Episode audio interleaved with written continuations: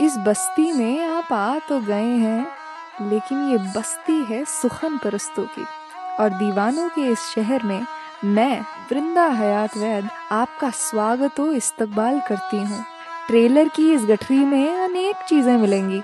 आप आ गए हैं तो लीजिए गुफ्तगु से शायरी तक हर चीज़ का लुत्फ उठा लेते हैं। हम कैद हैं, कहाँ है? हम शायरा हैं जनाब और जनाब अली। और गजलकारी और गायकी ना हो तो फिर क्या मज़ा? बंजर है सब बंजर है हम ढूँढने जब फिर तो बैठिए ना घोड़ा गाड़ी में। और पुरानी दिल्ली से लेकर चंपा गली तक का अक्षर सफ़र करवा देते हैं आपको। ट्रेलर को यही ख़त्म करते हैं और उम्मीद करते हैं कि घोड़ा गाड़ी का ये सफ़र आपको ज़रूर पसंद आएगा। सुखन, ज़िंदा रहे।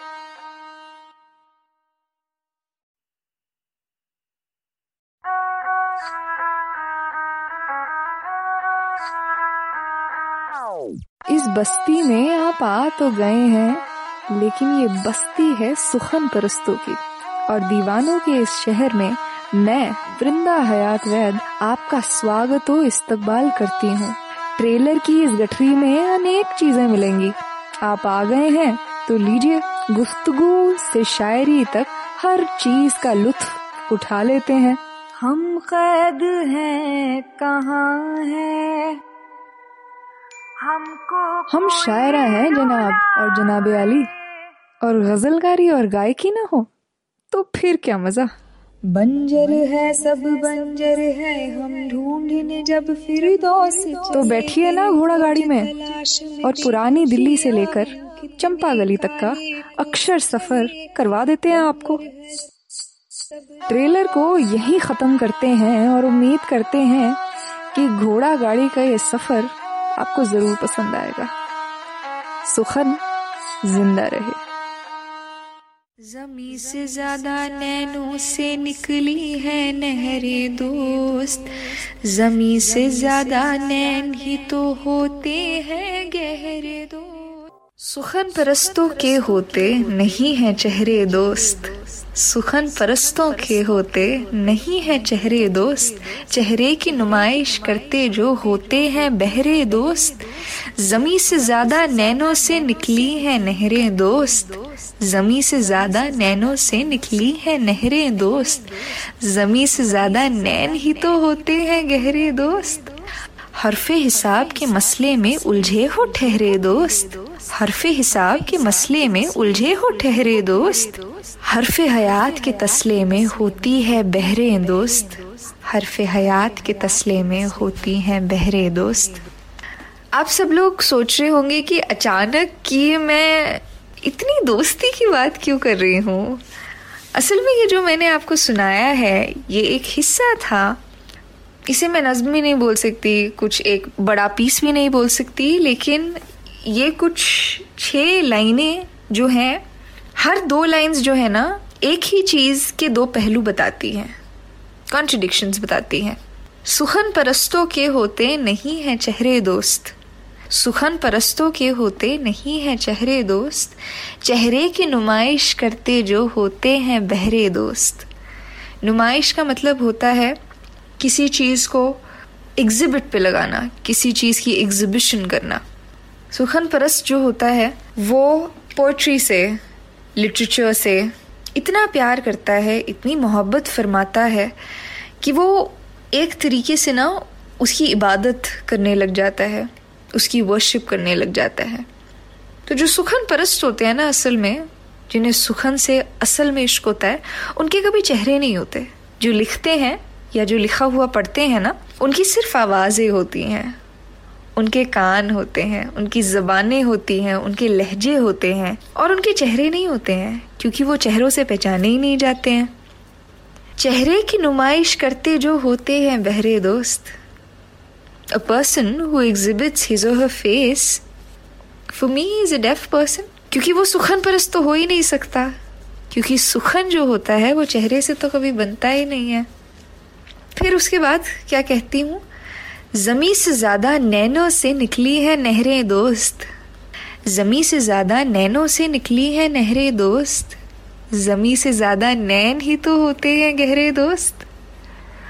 हरफे हिसाब के मसले में उलझे हो ठहरे दोस्त। हर्फ कहते हैं अक्षर को। हरफ हिसाब माने अक्षरों को गिनना। हरफ हिसाब के मसले में उलझे हो ठहरे दोस्त। उलझ गए हो हर्फ गिनते गिनते कि कहाँ जाना है कौन सा रास्ता पकड़ना है। हरफ हयात के तसले में होती हैं बहरें दोस्त। अब ये बहरें कौन सी है? बहरें, यहाँ पर जो दो तरीके से यूज़ की गई हैं, किया गया है, जो अल्फाज है, बस एक बिंदु का फ़र्क है दोनों चीज़ों में। बहरे, यानी वो शख्स जो सुन नहीं सकता।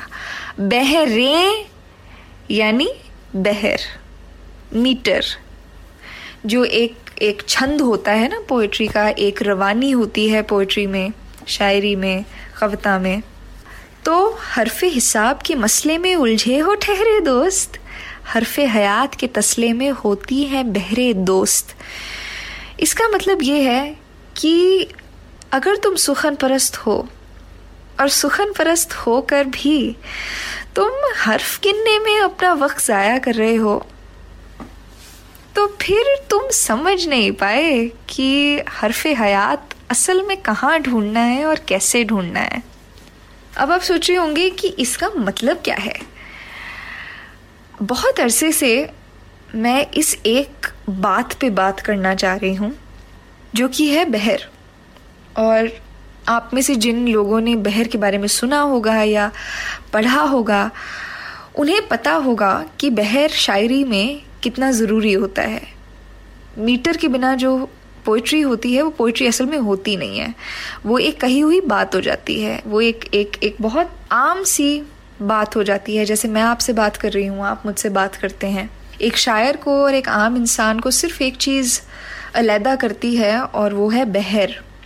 और बहुत सारे एकेडमिक्स जो होंगे ना, वो मुझसे इस बात पर बहुत तर्क वितर्क करेंगे विचार विमर्श करेंगे कि बहर के बिना पोइट्री इसलिए नहीं हो सकती है क्योंकि शायरी मीटर से बनती है, शायरी रवानी से बनती है, लय से बनती है, तर्ज से बनती है। और मैं उनसे बिल्कुल वाकफियत रखूँगी। I am in total agreement with them लेकिन एक मैं बहुत ज़रूरी चीज़ बहुत अरसे से सोच रही हूँ। और ये बहुत बार मैं जब वर्कशॉप्स लेती हूँ पोइट्री पर तब भी मेरा इससे सामना होता है और ज़ाहिर सी बात है कि मेरा सामना होता है तो मैं जिन लोगों को पढ़ा रही होती हूँ या जिनके साथ वर्कशॉप ले रही होती हूँ, ज़ाहिर सी बात है कि मेरा ये फ़र्ज़ बनता है कि मैं न सिर्फ़ उनको एक सही दिशा या एक सही रास्ता दिखाऊँ और उनको बहुत अच्छे तरीके से डिटेल मैनर में बहर को समझाऊं। लेकिन एक रीसेंट वर्कशॉप में ये सवाल वापस से उठा कि बहर असल में क्या हर्फ गिनने से बनता है?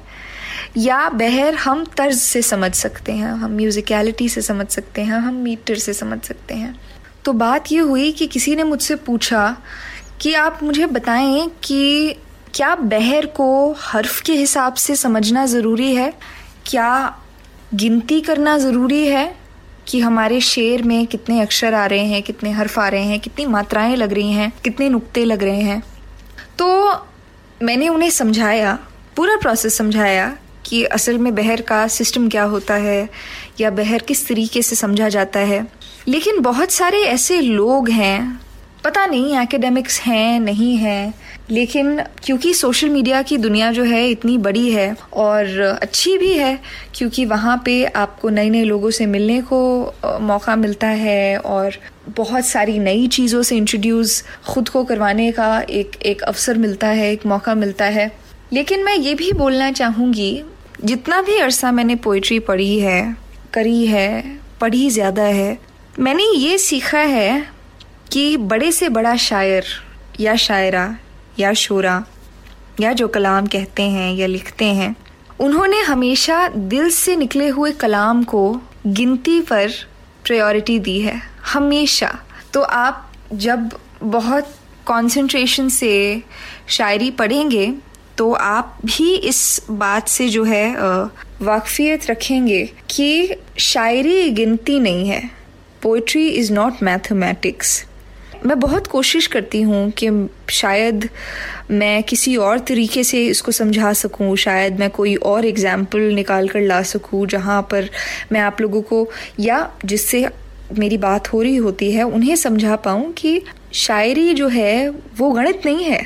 आप हिसाब करके शायरी नहीं कर सकते हैं। अगर आपको हिसाब ही करना है तो उसके लिए एक टोटली कम्प्लीटली डिफरेंट डिसिप्लिन है जिसे मैथमेटिक्स कहते हैं, जिसे अरिथमेटिक बोलते हैं ट्रिग्नोमेट्री बोलते हैं। Poetry is not mathematics. Poetry is not trigonometry.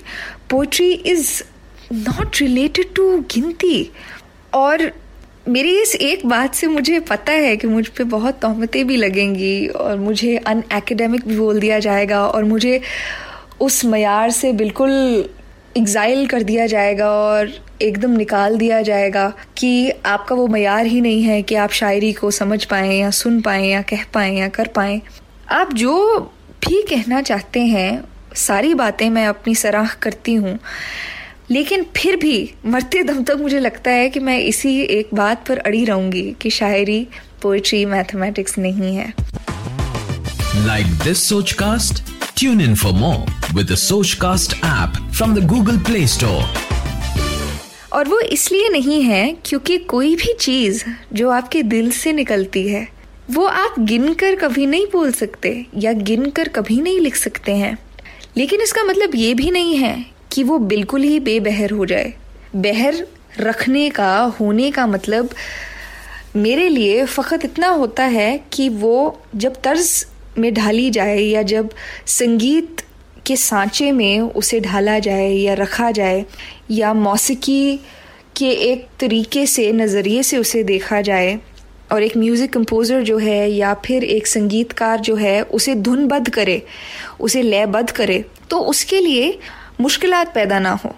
और इसीलिए बहर जो है, वो ज़रूरी होती है शायरी में, क्योंकि शायरी और मौसीकी जो होते हैं, संगीत और कविता जो होते हैं, वो दो बहनें होती हैं जिन्हें अलहदा करना बहुत मुश्किल, तकरीबन नामुमकिन रहता है।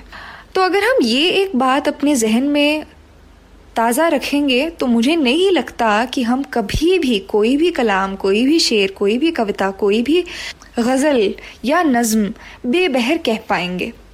और यकीन माने, मैंने बहुत जद्दोजहद की है। बहर के साथ बहुत खेला है। बहुत बेबहर चीज़ें भी लिखी हैं और समझा है कि वो बहर में है। और फिर बाद में इस चीज़ का एहसास अपने अंदर उतारा है। नहीं, ये चीज़ें बेबहर हैं तो ये चीज़ें बेबहर हैं। आप इसे चेंज करके ये नहीं कह सकते हैं कि ये बहर में है। और फिर उस पूरे सफ़र के साथ मैंने ये सीखा है कि बहर में कलाम कैसे कहा जाए, बहर में एक शेर कैसे कहा जाए। एंड माइंड यू बहर में एक नज़म कैसे कही जाए, जो कि मानी जाती है कि नज़म में कोई बहर ज़रूरी नहीं होता। लेकिन एक कविता, जब आप एक अच्छी कविता पढ़ेंगे, एक अच्छी नज़म पढ़ेंगे तो आपको हमेशा मीटर जो है, वो सीखने को मिलेगा, देखने को मिलेगा। और आप उसे बिना किसी लय के भी गा पाएँगे, बिना किसी तर्ज के भी गा पाएँगे। तो ये एक चीज़ थी जो मैं बहुत अरसे से यहाँ पर लाना चाह रही थी। वो इसलिए क्योंकि हम एक ऐसे दौर में जी रहे हैं, जहाँ पर हम सब, यकीन माने आप, मैं, हम सब, अपने कला के माध्यम पे या जिस भी एक फ़ील्ड में हम महारत हासिल करना चाहते हैं, उसमें रोज़ अपना एक मेहनताना जो है कमाने की कोशिश कर रहे हैं। पूरी मेहनत डालते हैं कि कहीं कोई कसर ना छूटे कि हमारी तरफ़ से ईमानदारी, हमारी तरफ़ से मेहनत कशी कम रह जाए। हम सब कोशिश कर रहे हैं। और उसी कोशिश से दम बदम, धीरे धीरे, कदम कदम बढ़ाकर हम अपनी मंजिल की तरफ़ चलते जा रहे हैं। और जब हम ये करते हैं ना तो हम एक बहुत वलनरेबल एक बहुत नाजुक स्टेट ऑफ़ बीइंग में आ जाते हैं। क्योंकि हम अपने वो हिस्से निकाल कर आगे रख रहे होते हैं, जिन्हें निकाल कर रखने में एक वक्त पे हमें शर्म आती थी। शायरी जो है, एक बहुत संजीदा मीडियम इसलिए है क्योंकि हम अपने वो टुकड़े निकाल के रखते हैं, जो हमने आज तक अपने माँ बाप को तक नहीं दिखाए यार।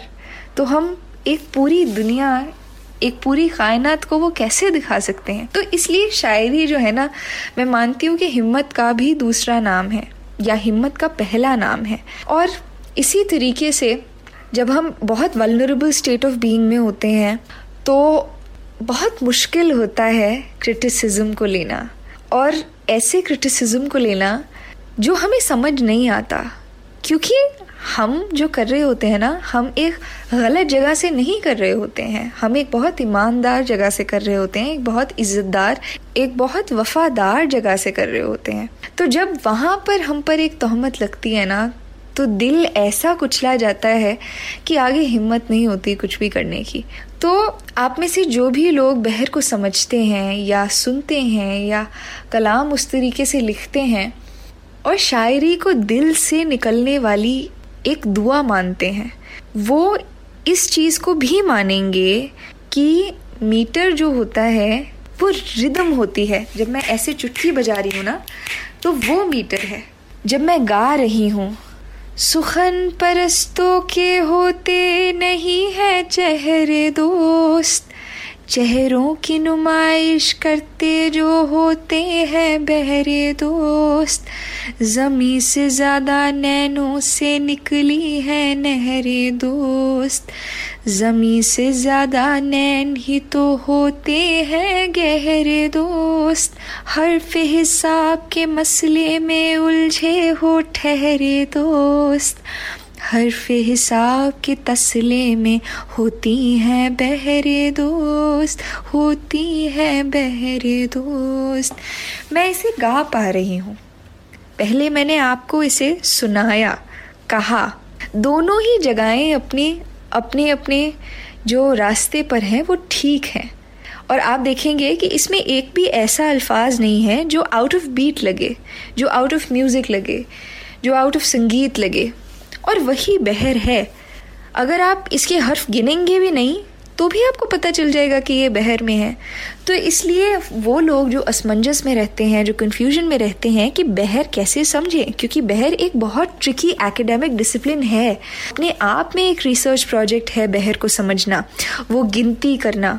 लेकिन अगर आप वो समझ नहीं सकते, अगर आप उस मैथ्स में जो है कमज़ोर हैं, कमज़ोर होने का मतलब ये नहीं होता है कि आप कमतर हैं। कभी भी दुनिया को ये ना कहने दें कि आप एक चीज़ में कमज़ोर हैं तो उसका मतलब है आप एक चीज़ में कमतर हैं। कभी भी नहीं। और अगर दुनिया आपको ये एहसास दिलाने पे आमादा हो जाए कि आप कमज़ोर हैं तो आप कमतर हैं। तो आपकी कला उस मरहले पर, उस मकाम पर इतनी मज़बूत होगी ना कि आपकी एक लिखी हुई चीज़ उनका मुँह बंद कर देगी। प्रोवाइडेड आप संगीत समझते हो प्रोवाइडेड आप लय समझते हो, आप धुन समझते हो, और उस कदर संगीत हम सब में होता है कि हम उतना बहर तो समझ सकें कि एक कलाम बहर में कह सकें, हिसाब ना करते हुए भी बहर में कह सकें। तो आज का ये पॉडकास्ट मैं इसी एक मौजू को पूरे तरीके से डेडिकेट करना चाहती थी और बहुत संजीदगी से एक लिखी हुई चीज़ से आपको ये समझाना चाहती थी कि मीटर क्या होता है? क्योंकि साल दर साल लग जाते हैं मीटर को समझने में पोइट्री को समझने में। और जब आप समझ जाते हैं तो कई बार ना हमारे साथ ऐसा होता है कि हम सोचते हैं कि नहीं, ये चीज़ तो मैंने बहुत मेहनत करके पाई है तो ये मैं अपने तक ही रखूँगा। वहाँ पर जो है ना बॉस वहाँ पर गलती होनी शुरू होती है। क्योंकि आपने जो चीज़ सीखी है, वो आपकी नहीं है। वो औरों की भी उतनी ही है जितनी आपकी है तो उसे बांट देना चाहिए। कायनात जो है वो आपने नहीं बनाई ना? कायनात जिसने बनाई है, उसने एक रूल रखा कि बांटना है हर चीज़ को कुदरत को, ज़िंदगी को, गम को, खुशी को, शायरी को। तो बांटे। और फिर भी अगर आप बहर को एक एकेडमिक पर्सपेक्टिव से समझना चाहते हैं और उसकी गिनती समझना चाहते हैं और आपको कन्फ्यूज़न होती है तो मैं उसके लिए एक वर्कशॉप करती हूँ, जिसकी डिटेल्स मैं डालती रहती हूँ, वो वो मैं हर महीने करती हूँ और अब मेरी कोशिश है कि वो मैं हर हफ़्ते भी करूँ, ताकि आप में से जो लोग समझना चाहते हैं उस डिसिप्लिन को, वो उसे समझ सकें। लेकिन एक बार फिर आखिर में मैं आप सब लोगों को एक बात ज़रूर कहना चाहूँगी। हरफ हिसाब के मसले में उलझे हो ठहरे दोस्त। हरफ हयात के तसले में होती हैं बहरे दोस्त। हरफ हयात के तसले में होती हैं बहरे दोस्त। याद रखिएगा, हमेशा। आप कमज़ोर हो सकते हैं, कमतर कभी भी नहीं है। और इसीलिए सुखन को ज़िंदा रखना है। उम्मीद है आप यहाँ से कुछ लेकर जाएँगे। कुछ अपनी ज़िंदगी में ज़रूर ढालेंगे और कुछ मुझ तक पहुँचाएँगे। अगर पहुँचाना चाहते हैं तो मैं इंस्टाग्राम पर हूँ। मेरा हैंडल है वृंदा हयात वैद। मेरी वेबसाइट भी है जहाँ पर आप मुझसे जुड़ सकते हैं। www.vrindaved.com आप मुझे मेल भी कर सकते हैं, उसकी सारी डिटेल्स आपको मेरे इंस्टाग्राम पर मिल जाएँगी। तो जाते जाते यही एक फ़लसफ़ा, शायरी हम सबकी है। क्योंकि दिल हम सबके पास है। सुखन सुखन ज़िंदा रहे। ज़िंदा रहे आशा करते हैं कि आपको ये सोच कास्ट बहुत पसंद आया। अगर कुछ कहना है इसके बारे में तो लिखकर बताइए हमें। अपने फेसबुक और इंस्टाग्राम पेज पर सोच कास्ट ढूंढिए। अगर आपको अपनी सोच दुनिया को सुनानी हो तो सोच कास्ट करो। सोच